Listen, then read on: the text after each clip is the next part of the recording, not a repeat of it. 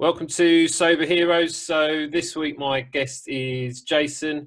Um, I originally saw Jason on Team Sober UK, which is a big uh, Facebook following, um, and Ninja Dad's Tribe on Instagram as well. So it'd be really good to get Jason's story, um, learn a lot about where it's taken him, and we were just discussing that he's recently completed his uh, fitness qualifications, just like I'm waiting to do in the next couple of weeks as well. So we will have a good conversation around how fitness has helped as well. So welcome, Jason. How how are you doing? I'm very well, Sean. How are you? Yeah, very good. Thank you. So just the, the, the usual format. Let's just crack on. Let's speak about your story, the the powers in people relating to the various stories and getting the help that they might need. But obviously, this series we've got a bit of a spin on uh, male sobriety. So yeah, I'll, I'll pass over to you. Okay. Well, I guess the first thing to say then, given that, is um, I've now been sober for uh, 19 months, which um, uh, which for me is a hell of an achievement because um, where I was before that 19 months was uh, was in a was in a pretty dark and low place, um, and feeling very much alone, which I think a lot of men um, do get to feel when they're uh, they're going through some kind of uh, of distress or um, uh, or depression, and thankfully I was able to turn myself around, and um, I remember it very clearly. I was uh, uh, sitting having a coffee um, quite early on the morning of um, the 21st of January, and um, I was flicking through my Instagram feed, and a friend of mine, um, I'll say a friend, a, an Instagram friend, had posted a, a photograph of um, the character Bilbo Baggins running through the uh, uh, through the Shire at the start of um, of the Hobbit film, and underneath was this this phrase which said, "I'm going on an adventure," and it stopped me in my tracks, and I just looked at that and I thought why aren't I living a life like that? Why aren't I feeling adventure? Why aren't I feeling joy? Um, why am I feeling as low as I am? And um, that really was the the kick up the backside I needed to to sort out myself, starting with um, with with quitting the drinking. And um, I'm forever thankful to that guy. Uh, he's now known as Sober Dave. You can find him on uh, on Instagram and various um, uh, sober groups on uh, on Facebook and uh, and other channels. Um, but he wasn't known as Sober Dave then because he was only um, 14 days sober himself, and he hadn't yet started that journey. But I think you know if I if I look at Dave and if I look at myself, one of the things that um, it does absolutely show and prove is that you know we can change our lives around. Sometimes it may not feel that way, and I know for me, for a long time, it certainly didn't feel that way. But sometimes you just need that little bit of inspiration, that little bit of uh, a kick up the backside to almost shock you into action. And that's exactly what happened to me. And it was really, really like somebody just flicked a switch in my mind. And all of a sudden, I just knew something had changed. And from that moment on, uh, I knew I wouldn't drink again, and um, and I and I haven't. So um, so that's how my my sobriety began. I just ask what um, because you mentioned sober Dave, who, funnily enough, I've already had on the, this podcast series as hmm. well, because he's he's only uh, he's in London as well, not too far. Mm. So, what what age were you when you got sober then? Um, I was 49 and a half. well, 40, no, just over 49. So, and, um, and it's, it's always good to highlight these things because I think a lot of things in my past, I was always told that I wouldn't be able to do certain things if I, well, I just couldn't do certain things. And then with age, age is another thing where people think, oh, once you get past a certain age, why, why change these habits or start making decisions for yourself that are primarily going to make you into a better version of yourself still. So, how, how was it at 49 trying to make that change then?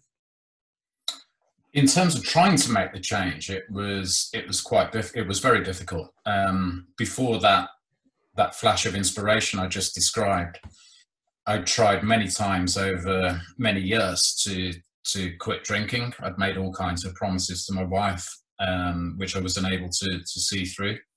Um, and I got to the stage where, you know, I I really hated myself for for not having the willpower, the control um, to be able to make that change.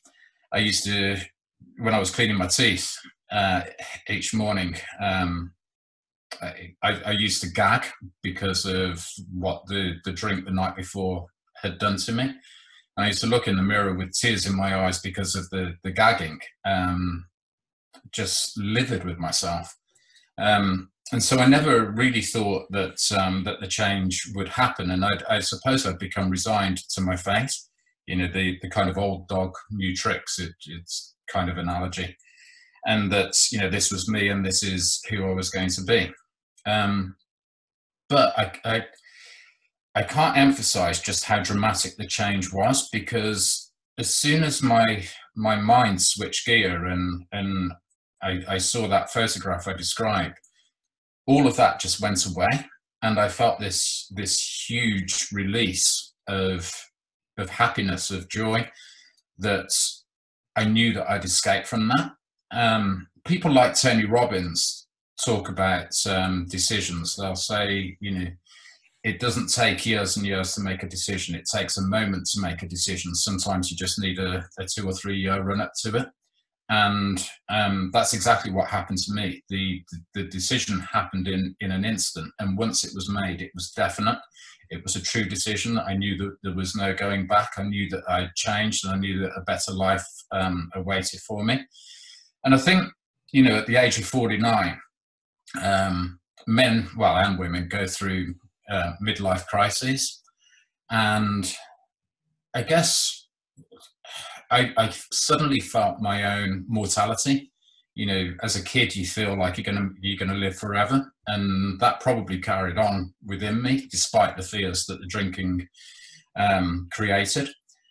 And at that age, I kind of thought, you've got, you know, maybe 20, 25, 30 years of of, of life left in you, um, whatever, whatever uh, I'm fortunate enough to, to be given you've got to make the best of this.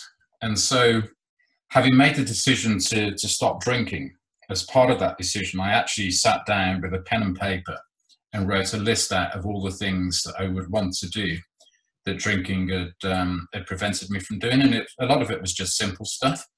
Um, but that gave me that extra motivation because I wasn't just giving up on drinking and therefore you know potentially seeing that psychologically as a as, as a loss i was gaining everything that this new life would create for me. And therefore my mindset was incredibly positive. It was look at all of these things that you can do how you can feel um, the freedom that it will provide you um, and uh, and the new life that you that you can design for yourself.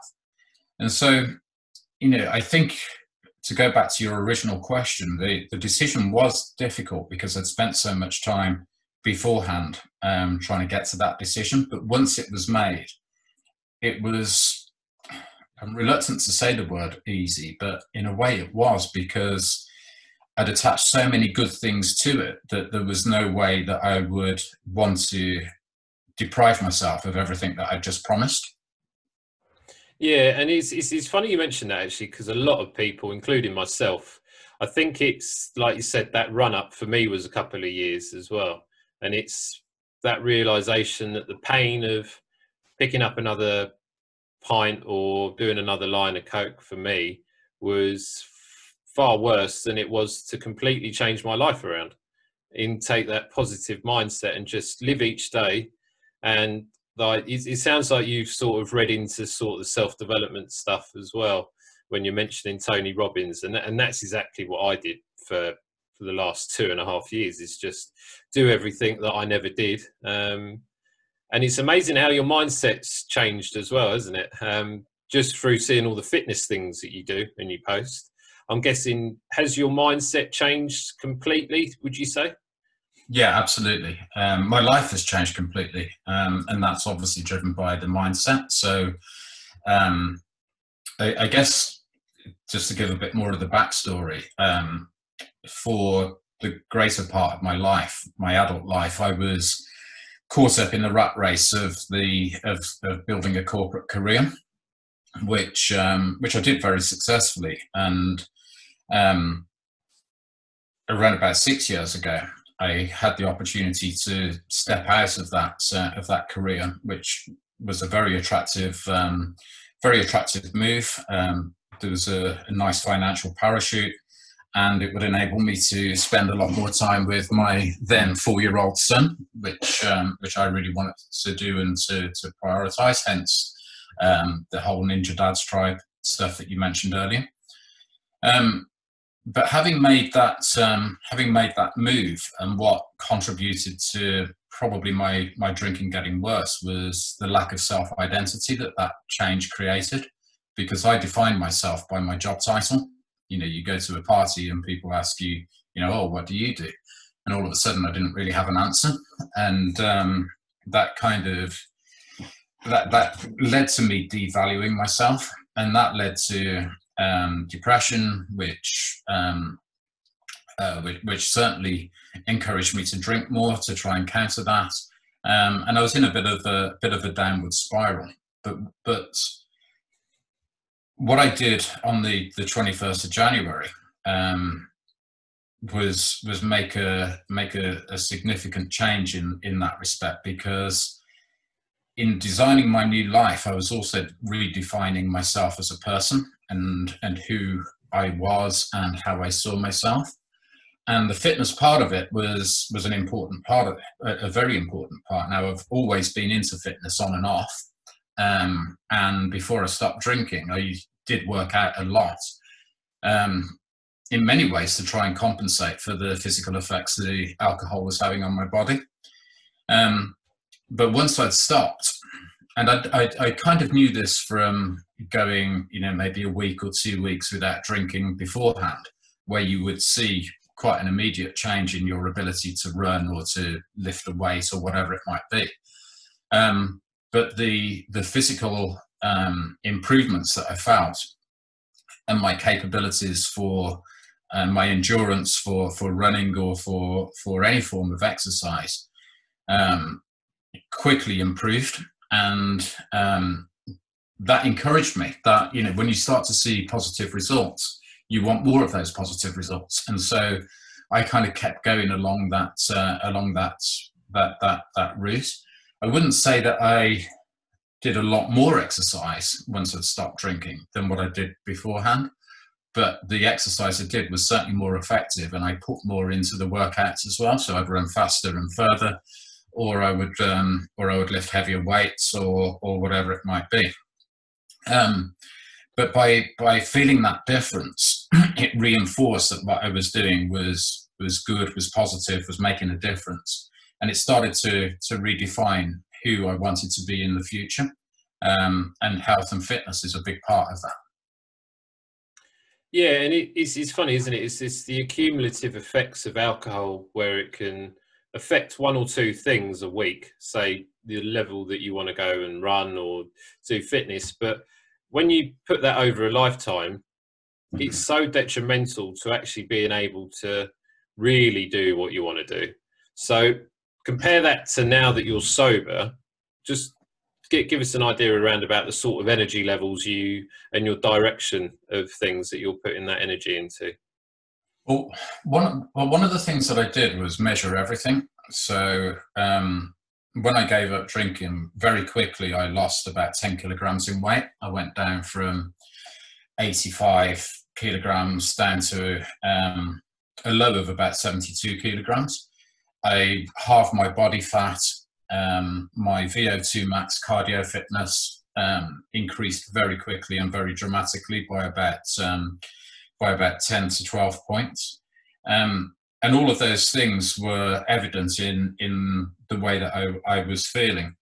And so, you know, now, um, when, when I'm, when I am uh, exercising, you know, I just feel it used to be a bind. It used to be a necessary evil, if you like, because I was, I drank two bottles of wine the night before, I had to do something to try and compensate for that. Whereas now I do it for enjoyment, and I and I feel the benefits of it a lot um, a lot more as a result. I can see the benefits of it because my body shape has changed.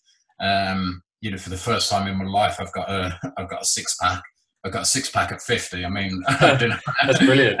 I never had one when I was 20 or whatever, you know, as much as I, I would have liked and, and, as much as I tried.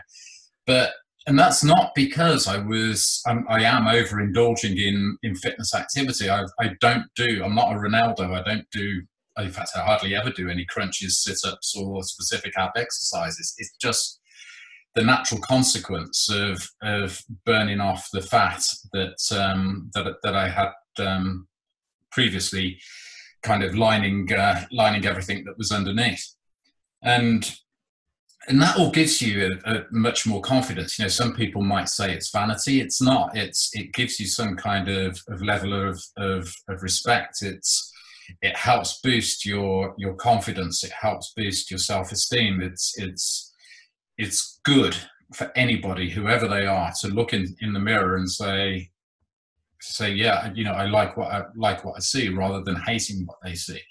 And for me, at least, you know, giving up drinking and um, the new lifestyle that I created uh, made that possible. And it's it's just fun now. It's, it's you know, I, I get up in the morning and I and I exercise and I look forward to it and I feel good and it sets me up for the day. Um, before it was like a bind, and I'd feel knackered afterwards, and and it, it, you know that that has just completely changed. Yeah, it's it's always a good point because obviously we're both quite similar in terms of our paths. I, I used to work in corporate as well. Um, I got disillusioned with that world because when I got sober, it just didn't interest me anymore. The the job wasn't there. So for me, the fitness ever since I left rehab two and a half years ago has been the number one thing to keep me grounded. It helps not only with my physical health, and a really good point about my self confidence now comes from the, fact that I'm no longer fat, I'm not overweight, and that was always a psychological thing for me growing up. Um, hmm. I'm not quite at the six pack stage yet, but I will be there soon. I'll be catching you up. Um, and and that's something I, I never would have said three years ago. I said, "Oh, that's it. I'm I was a 42 inch waist and then I managed to lose about yeah about five stone in weight, and most of that's just from not having about 30 pints of cider a weekend, and then all the bad food that would come with it as well. So you're looking at an extra five to ten thousand calories that just yeah. aren't there anymore because I eat yeah. healthy and I go to the gym four times a week. I play golf twice a week. So all in all, these are things that I now enjoy. But the mental health side of things is so important. Like when you go for a run, just clear your head a bit, get rid of the stresses. But I, I don't know, are you the same? I found emotional regulations really important when I'm lifting weights and stuff because I can still have stresses in my life. Setting up a business is stressful. Um, so for me, I need that release of anger or stress or whatever down at the gym. Hmm. Oh, totally. I mean, I, I have been um, studying martial arts for about six years, uh, which was quite different when I was drinking to, to how it is now. But um, the one thing that that gives you is that release because, you know, if you're kicking and punching a shield or a punch bag or something like that, and it's uh, it gets all of that frustration, angst, and anger out of you, which is which is a great release. And um, you know, for any guys listening, um, you know, I, I, I, highly recommend something like that. Anything that, um, you know, whether it be lifting weights or running, you know, anything that, uh, that uses up that energy um, is great. But for me, giving the punch bag a good old whack is uh, is the best option. what what um, what was it that you did? Because I think I saw a post. Was it Choi Kwang Do? Yeah. Yeah, so I, I, did that when I was younger, um, and that's funny enough. That was when I was at my fittest. Is when I did Choi Kwang Do for about four years. Um, right. I did it down in, uh, yeah, just down in London. But that, that's really good fitness. And like you said, it's better to direct your anger towards the punch bag than it is to someone else because you, you find when, when you're sober, emotions are a lot fresher. Like people liken it to being like a newborn baby. You can't just go for the nearest drink or the nearest drug to sort of fix issues in your life. You actually have to sort of sit there and, and go through with it. Yeah, you do, and um, you know everybody has ups and downs in life, and one thing that is definitely true is that you know you'll still have those ups and downs whether you're drinking or not. But how you deal with them and how you manage with them, and how you the impact that they have on you, your thinking, your emotions, your life, um, is a completely different once once you've stopped drinking or or taking drugs and you have more control and you have more self uh, self respect and your capability to deal with with life's traumas and um, life's highs is just is just so much better. Yeah. Um, let's just go back to your corporate job that you used to have. Um, mm. It's a really good point that you said about you no, you no longer felt like you had any or that sense of purpose once you sort of left the corporate world. Um, what was the drinking like when you were in that environment? It was uh, it was mixed. I used to do a lot of travel, uh, international travel, and so any flight that I caught was was all always uh, uh, heavily laced with uh, with drink, particularly transatlantic um, flights, which I used to do, you know, quite regularly. Um, there's also the entertainment side. So if you're out entertaining clients, or I was in the fortunate position where I, I, I was both entertaining and being entertained. You that always had um, a drinking culture around it, um, particularly when it was a group of men uh, that were that were out together. Um, and then also the uh, you know any form of, of company event like a conference or, or, or even meetings or away days always involved a free a free bar as well.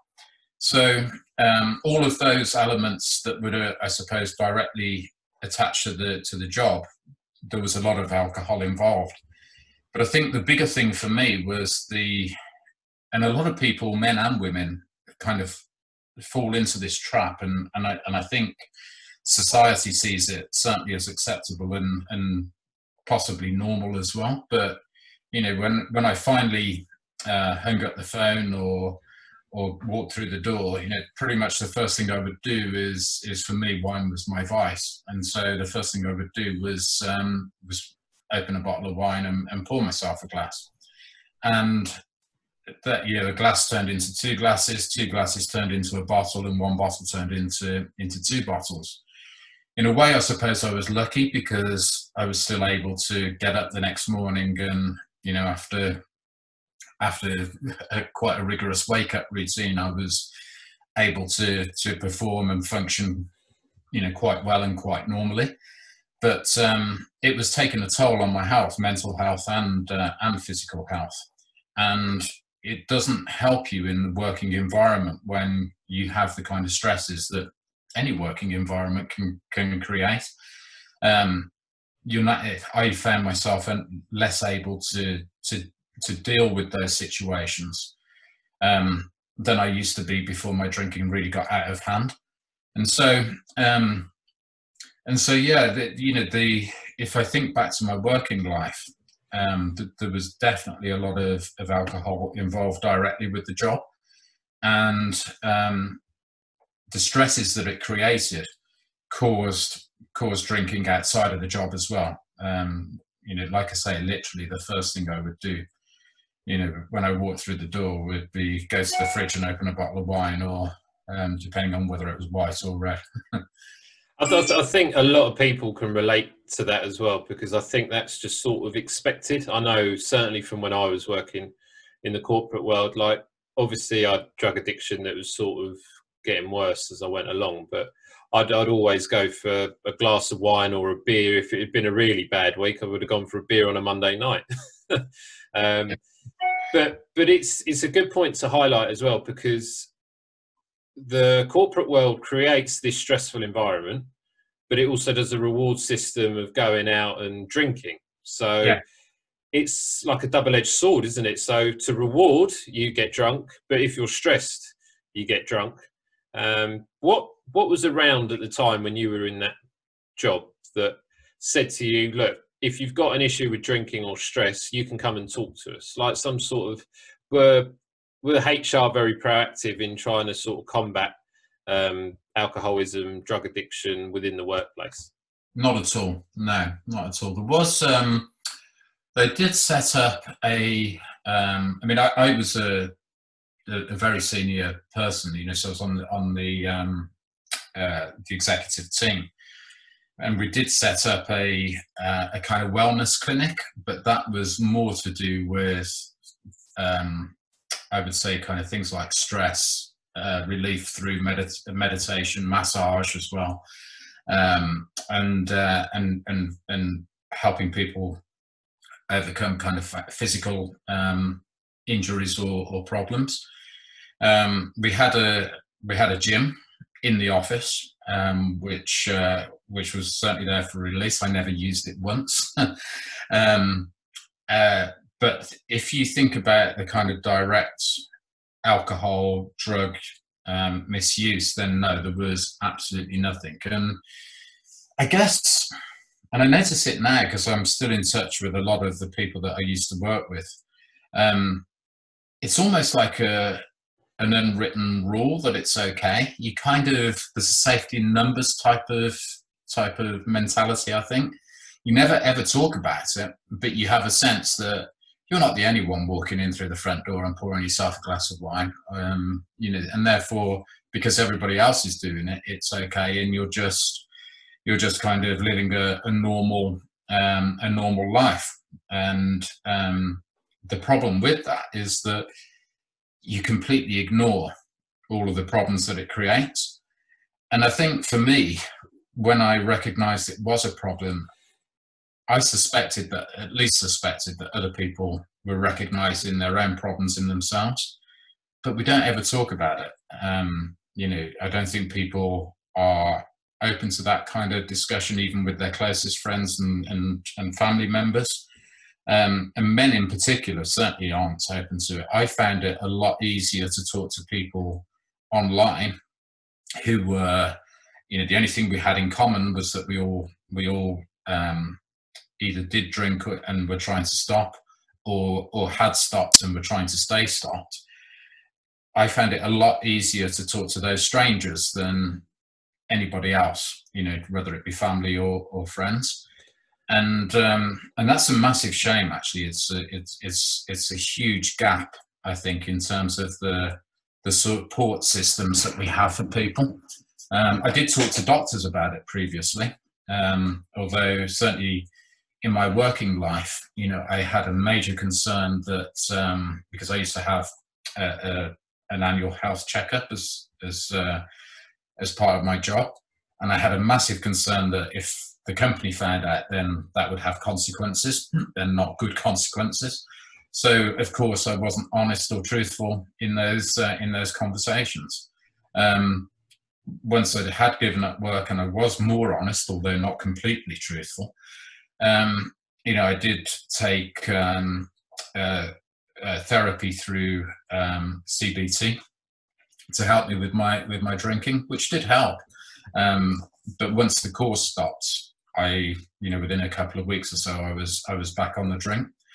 Um, and so, no, the, the the amount of support that you have either in the workplace or outside of the workplace, I think is is is is quite poor and lacking, um, particularly given certainly the impression that I have that the number of people that are going through this type of, of problem. Yeah, and I, I, think that was all my personal bugbear. Is I used to work in HR as well for a bit, so I was always setting up the well-being uh, platforms for businesses, and it was funny at the time. I didn't think I was an addict, but there, there was never anything we were setting up that was tackling the problems around alcohol or, or drugs. But mm. every business I went to, there was always once you go to the pub, you always try and find out who the other coke, uh, the person, the people that do coke, or the people that are there drinking late. And there, there are a number of people where it's just normalised, so you can then talk about it at work and stuff. Um, and this was at a number of companies as well. So I had my suspicions that there were a few people that drink too much when they walked in. Um, I obviously had no sleep the night before, so I, I could never be bothered, be bothered, to tell anyone.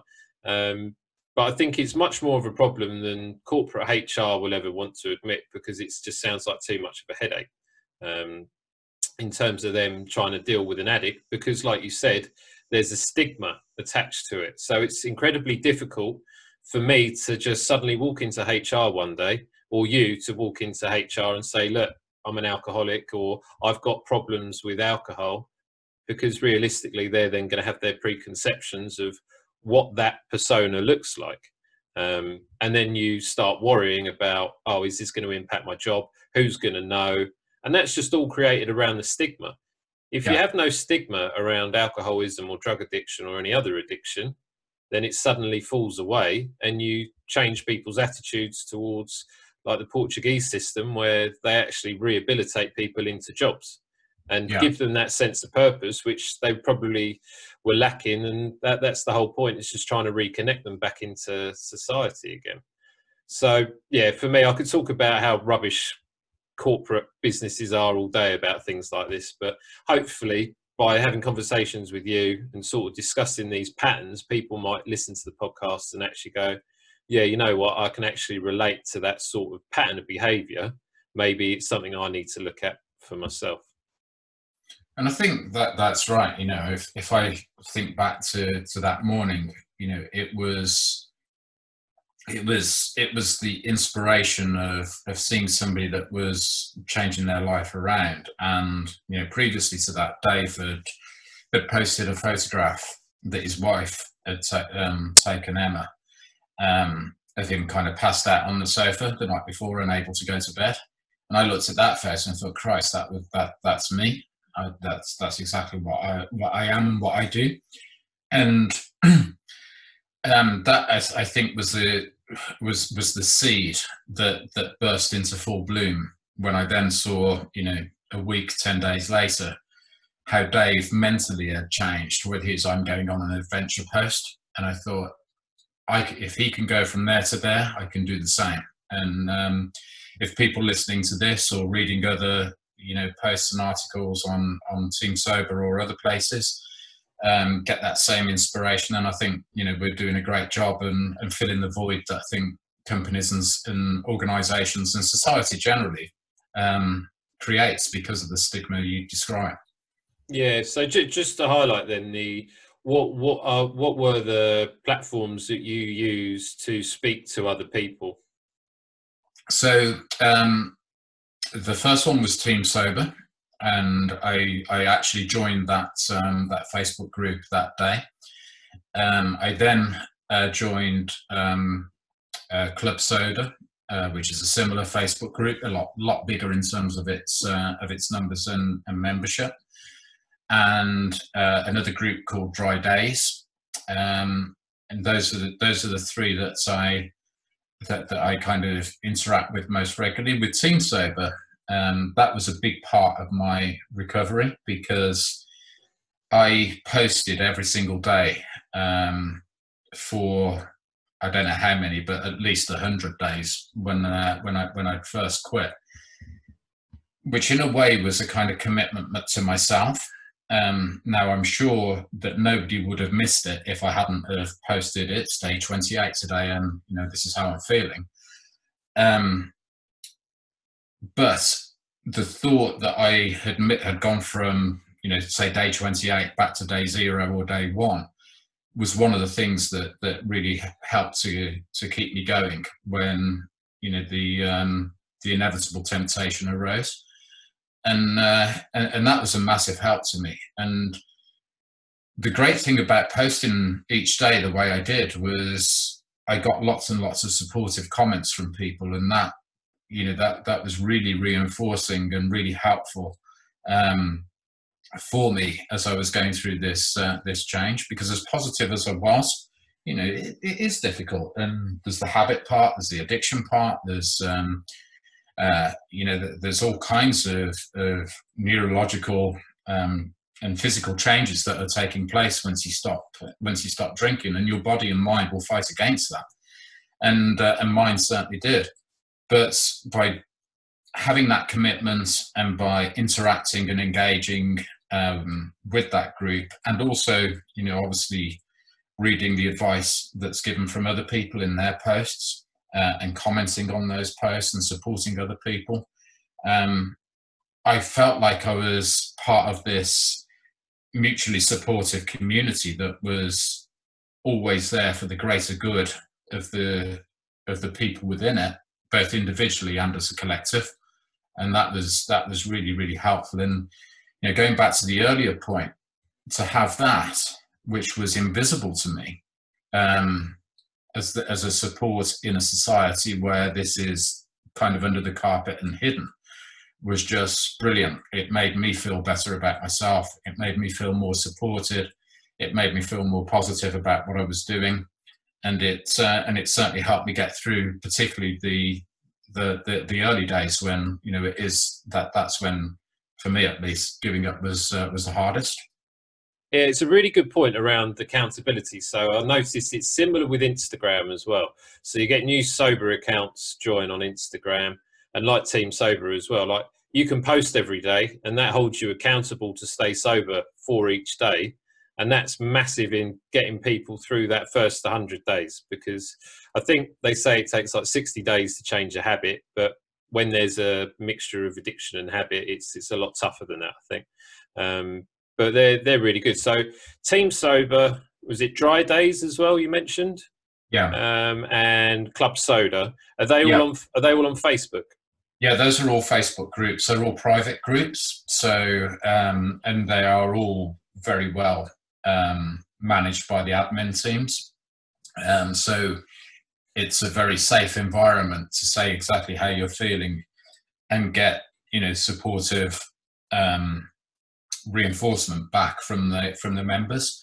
Uh, and that might be, you know, congratulations for an achievement that you've that you've that you've reached or it might be you know practical and sometimes you know just sympathetic emotional help and support when you know you're going through the tougher periods as well or if you slipped for example and um, yeah i think all of those groups are are incredible really for the way that they do support people yeah no massively like i i, I sort of went down the aa route when i came out of rehab because that was a step-based program in rehab, so it was a natural move. But I then fell out of AA. Um, it's always there if I ever want to go back, but I've sort of used Instagram. I joined Team Sober as well, so it's good to read posts and just. No, it doesn't really matter what stage you're at because as long as you're sober each day, you can always find inspiration from certain posts or putting up your own posts.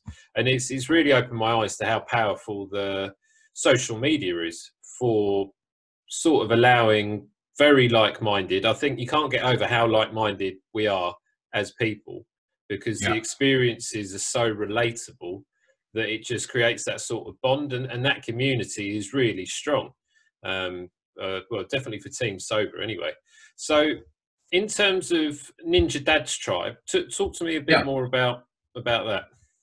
So Ninja Dad's tribe came about when um, when I gave up work and was essentially a, a stay-at-home dad, and I was going through the problems that I described earlier in terms of my loss of self-identity. Um, my once you lose your self-identity, your self-worth soon uh, soon follows downhill and I was feeling, you know, pretty pretty depressed. Um, I was prescribed um, uh, tablets for my for my depression, and when I started to look into it, um, a lot of men who had either through choice or or through circumstance found themselves in a position where they'd come out of of uh, of, uh, of an employed role or maybe a business role um, you know, maybe they've made the decision, maybe they've taken early retirement, maybe they've been made redundant, or maybe their business has folded. It's really, really hard um, for most men to kind of to find their purpose and to find their identity.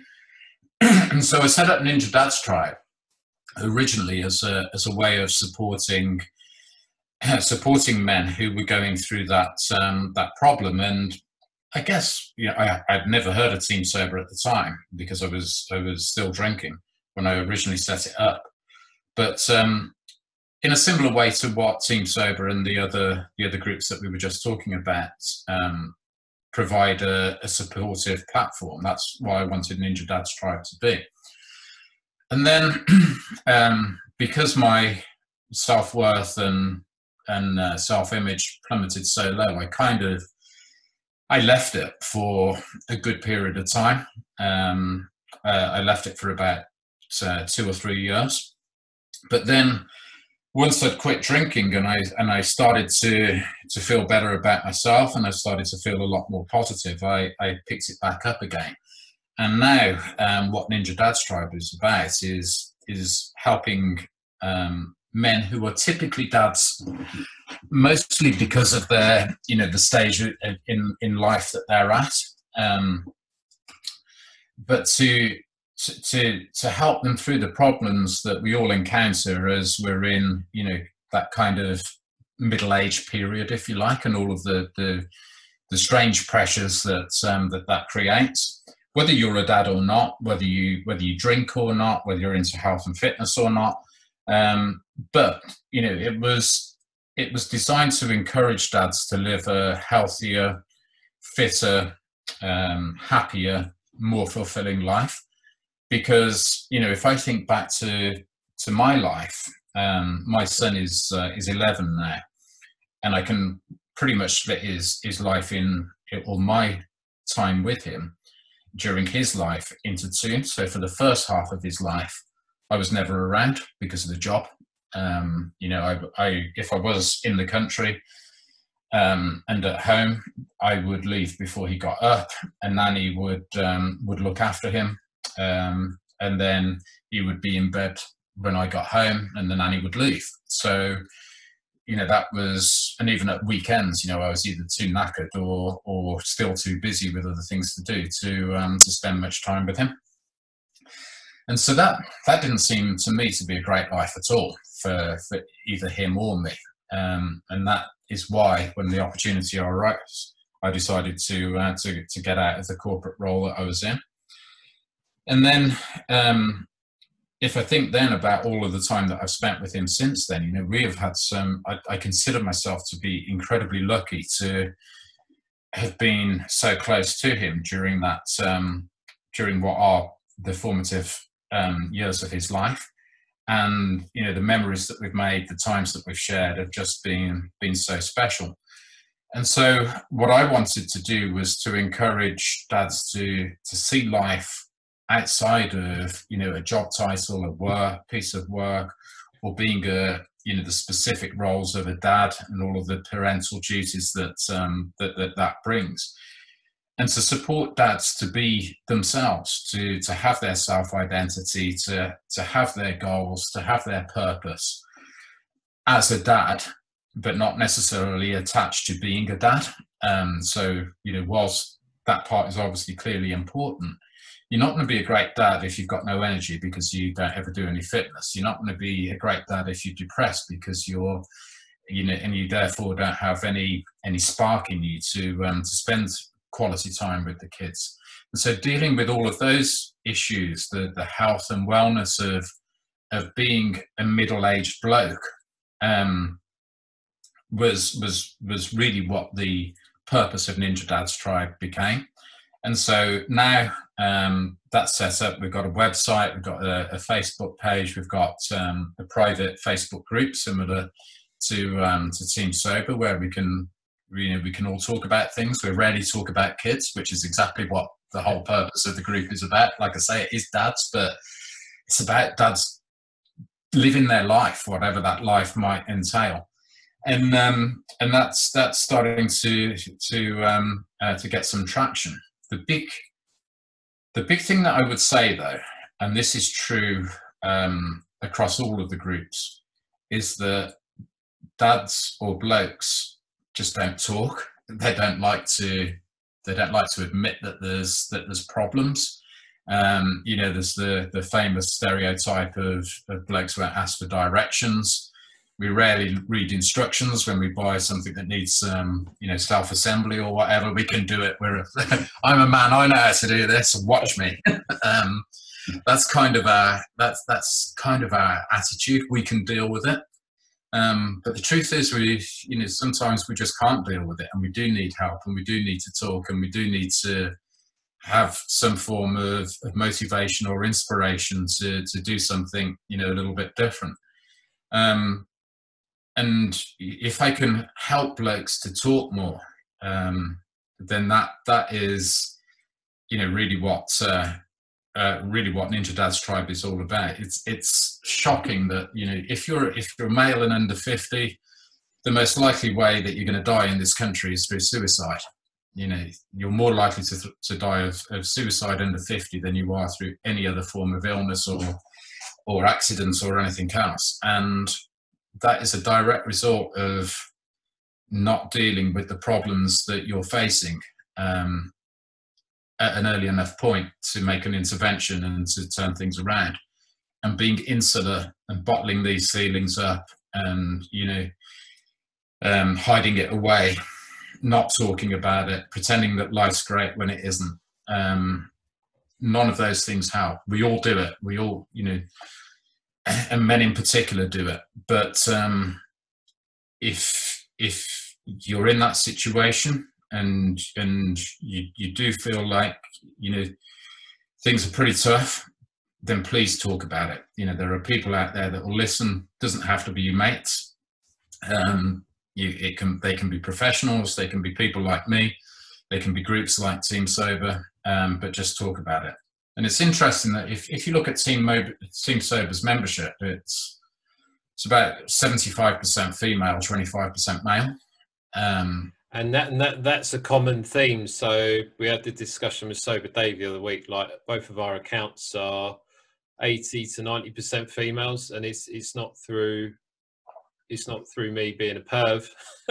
it's through the fact that there aren't many men at all that are starting up like new sober accounts, and yeah. it's that conditioning from a young age that pull your socks up sort of generation where we're not allowed to show weakness. And that is exactly everything you just mentioned is exactly the thing that I went through to the point where I would considered committing suicide. And that was also my sort of awakening moment that that wasn't what I wanted. Like there was a better life out there for me.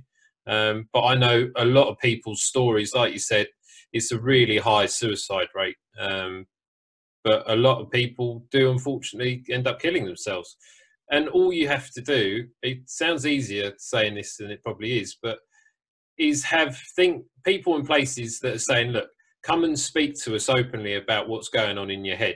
Because if you let those thoughts just run away with themselves you will end up lonely depressed and it's just a horrible place to be in when your mind is constantly dictating everything in your life. Yeah yeah, I, I couldn't agree more. And I've experienced it, and um, you've experienced it. And you know, if I was in a position, if I could, if I went back, you know, three, four years to, to when I was really in the depths of of, of that um, of that depression, if I could speak to myself now, um, that would that would be a huge benefit. Or if I could speak to to people that I subsequently found through Team Sober or other um, support groups that exist online um, or offline for that matter, then you know that would be that that would have made all of the difference back then. I mean, you and I, I think, were lucky in that we did we responded with a wake up call rather than you know a, a, a good night call, which it happens too frequently. And um, uh, you know we're, we're incredibly lucky in that uh, in that respect but not everybody is. And the more that we can do collectively as men to help other men um, and women of course but um, you know there is a specific issue i think with uh, with men that all of the stats um, confirm. The more that we can do to to say it's okay you know to just put your arm around somebody and just say yeah it's all right brother. You you you know i got you. We can help. Um, that's we can get through this, then that that's that's an invaluable um, support, I think. Yeah, and uh, and from what we both do, because we both do fairly similar things in terms of fitness. Like I, I always try and put the spin on it um, that if there's issues in your life, just start doing some fitness. Get into a regular routine of doing some fitness because that could be that could give you enough space mentally to then start thinking about doing things differently for your life. Um, that's what I found with my my own personal fitness journey. Above all else, like mentally, you might still be a bit all over the place, not really understanding. But if you can just get into a fitness routine the clarity that then comes from doing a four week, eight week, or 12 week program is, is amazing. And it can be life changing. Like fitness can be used as, as an instigator for making those transformations, as both me and yourself have, have gone through as well. Yeah, I, I couldn't agree more. And I think, um, you know, if I think back to three or four years ago when, um, you know, mentally I was in this depressed state, if I wasn't doing any fitness activity at that point, I probably would have I would have fallen off the edge. And it was the the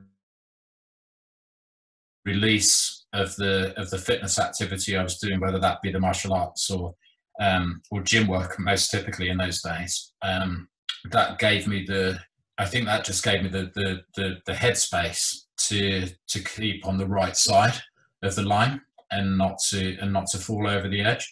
But if you haven't got that, then um, yeah, it's uh, uh, I think it's quite a dangerous place to be. And of course, now you know, for both of us, you know, fitness is a big part of my life. I love doing it. Um, I, am uh, as you said at the start, you know, become a, a, personal trainer. That was all. That was one of the things that I wrote down on my list.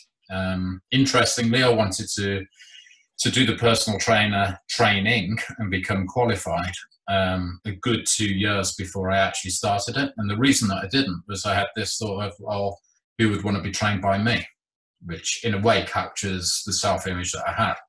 Um, because I'm not, you know, I, I, if I want, if I was going to be trained by somebody, I would want to be trained by somebody who represents and looks like and is the person I want to become through the training, and I wasn't that. So, um, you know, it took me a couple of years to get myself into the into the level of confidence to even start the training and, and subsequently become qualified.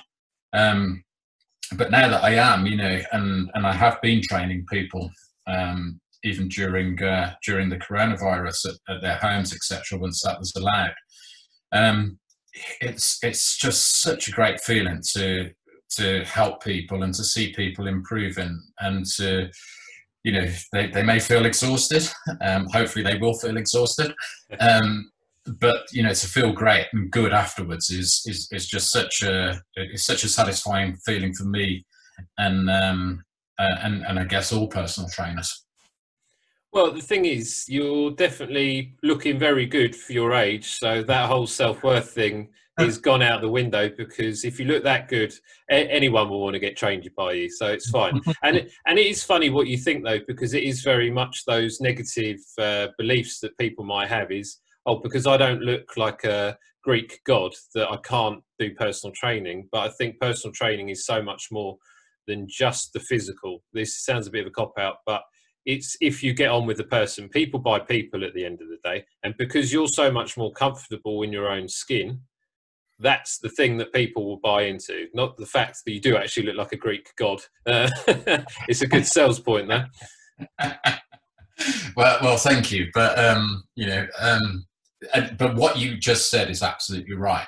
The the the, the physicality of how I was before was was a, a, block for me, and probably wasn't going to be a block for for other people, purely in the physical sense but because that had an impact on my self-image and therefore the way I would be with other people, then you know they wouldn't have got the same the same commitment, the same enthusiasm, the same passion that I'm now able to deliver, and um, and that would that would be the thing that would would stop me as a trainer being successful, rather than you know just purely the physical appearance. But the physical appearance is what's given me the the the self worth to be able to do what I, I do in in every respect across all areas, and and particularly the the way I can build relationships with people. Yeah, amazing. Um, so I think that wraps it up quite nicely. Like we've covered a really good array of topics within that. Um, and it's funny that the similarities, although you're 15 years older than me, there's very, very similar patterns of behaviour. Um, and because you're down the road, hopefully we'll we'll catch up for a coffee one day. Um, and yeah. just talk about all things fitness and nutrition and healthy lifestyles. But I think Ninja Dad's Tribe is is amazing what you're doing with that because everything you explained in Ninja Dad's Tribe is exactly why I've set up my Fitology, but I concentrate on 16 to 35 year olds. Um, and it's to give them the support system through life coaching, fitness coaching, um, and wealth coaching that I never had when I was that age um, and going through the corporate thing as well. So it's brilliant. I'm speaking to someone who is putting out exactly the same message and wanting to help people for exactly the same reasons because men are generally just very shit at talking about how they feel. Um, and I don't know, I'm, if you're like me, I find it the most empowering thing being able to talk openly about how I felt, where I was, but now where I am now. It's it's such a release and um, and a relief because you know it was pent up and bottled up for so long. Um, it's great to just to just uh, to let it all out. Yeah, brilliant. Um, yeah, so that wraps up another episode of Sober Heroes, and thank you very much for coming on, Jason. And we will catch up soon, hopefully. Brilliant. Thanks so much, Sean. Cheers.